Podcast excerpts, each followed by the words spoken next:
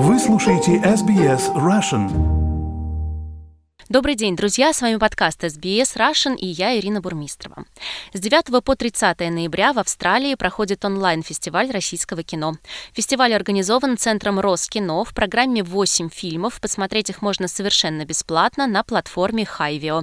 Среди фильмов историческая картина Авдотьи Смирновой «История одного назначения». Картина вышла в 2018 году. Она была отмечена крупными российскими кинопремиями «Ника» и «Золотой орел» за лучший сценарий и получила приз призы зрительских симпатий на фестивалях «Кинотавр» и «Край света». Авдотья сейчас у меня на связи. Здравствуйте и спасибо за ваше участие. Здравствуйте, спасибо вам за приглашение. Авдотья, фильм был снят по реальной истории с участием графа Льва Николаевича Толстого. В фильме Толстой выступил в защиту писаря, который дал пощечину командиру, чтобы уберечь этого писаря от расстрела. Что в этой истории, когда вы ее прочли, так срезонировало, что вы решили снять кино по ней?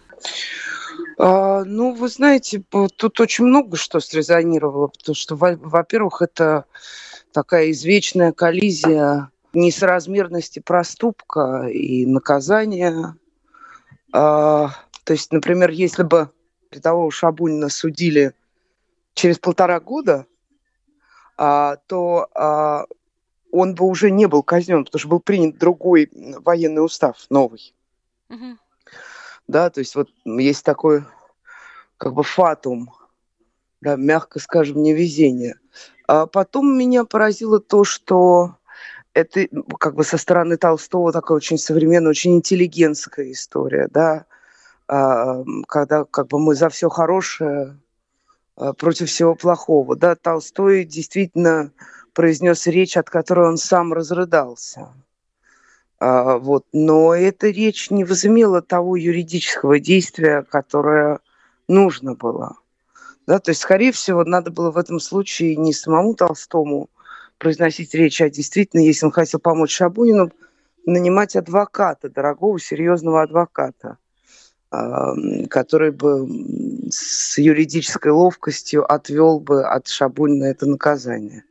Да, Толстой предпочел сам спасать. Мы часто выбираем как бы, как нам кажется, наиболее прямой путь для спасения другого человека, а, а потом выясняется, что мы вместо того, чтобы его спасать, мы просто красовались на его руин, на фоне его руин.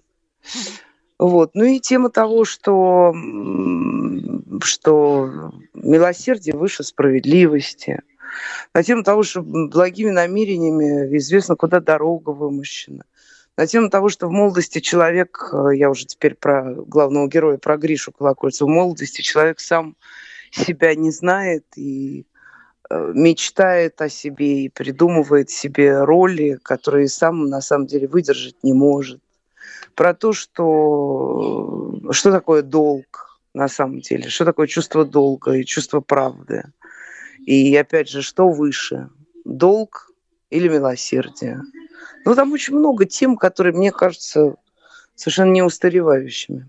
Вот этот образ человека прогрессивного, высоких моральных ценностей, писателя, гения, который защищает подсудимого, это же ну, очень близкий современным российским реалиям образ. Вы в одном из интервью говорили, что за время съемок тема стала более злободневной, чем была, когда вы нашли этот материал.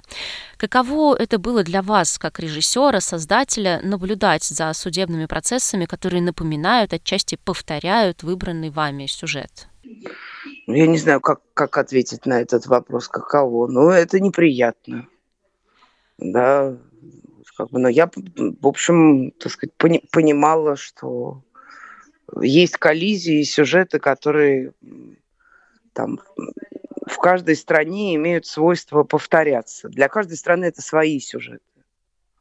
Да, но вот как бы для нас вот эта коллизия между справедливостью и милосердием, да, между законом и, и э, справедливостью, опять же, да, там законом э, и как бы, ну, человеческими понятиями. Для нас эта коллизия является э, многовековой, да, вот это у нас такое родимое пятно, вот, которое с веками бледнеет, но остается на том же месте.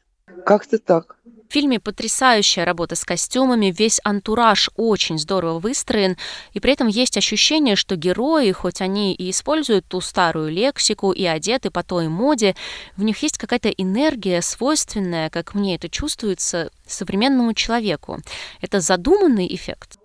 Ну, я очень рад, если это так, понимаете, но я бы даже не решилась назвать это эффектом. Дело в том, что в отличие от многих современных людей, да, мне не кажется, что XIX век э, был примерно в районе каменного.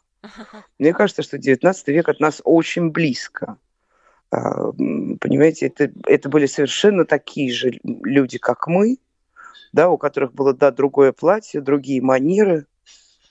Значит, дворянское сословие было лучше образовано, чем мы, крестьянское сословие было хуже – образована, чем мы, да, но вот, собственно, как бы и вся разница. Я не вижу э, ничего такого, что не позволяло бы нам понять э, людей XIX э, века.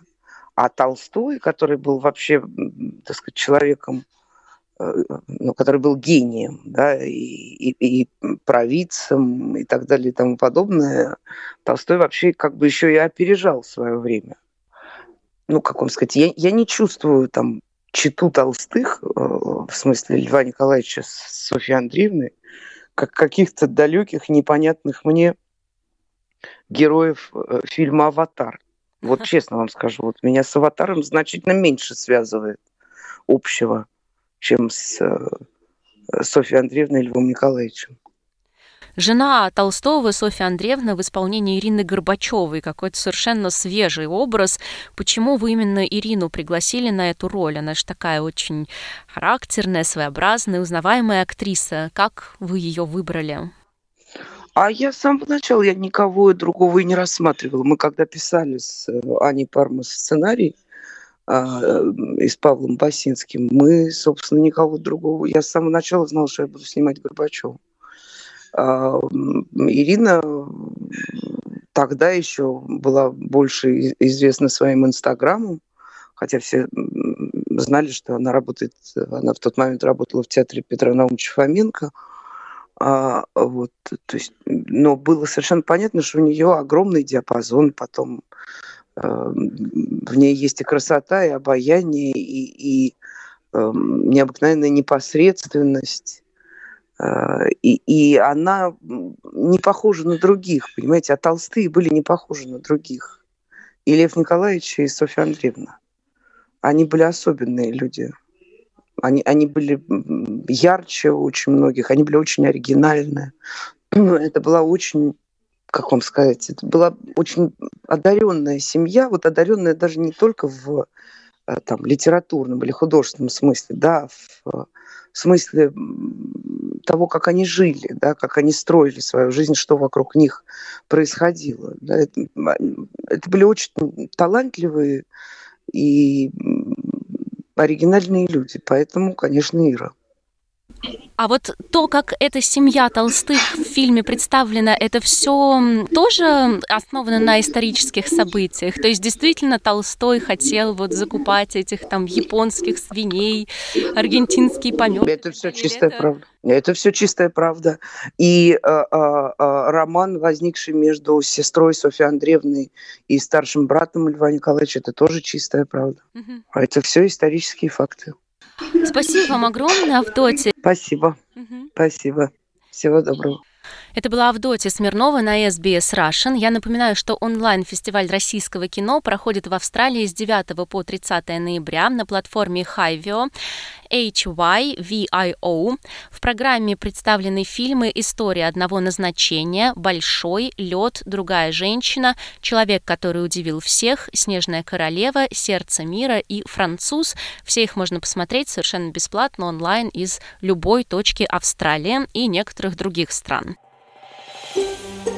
Хотите услышать больше таких историй? Это можно сделать через Apple Podcasts, Google Podcasts, Spotify или в любом приложении для подкастов –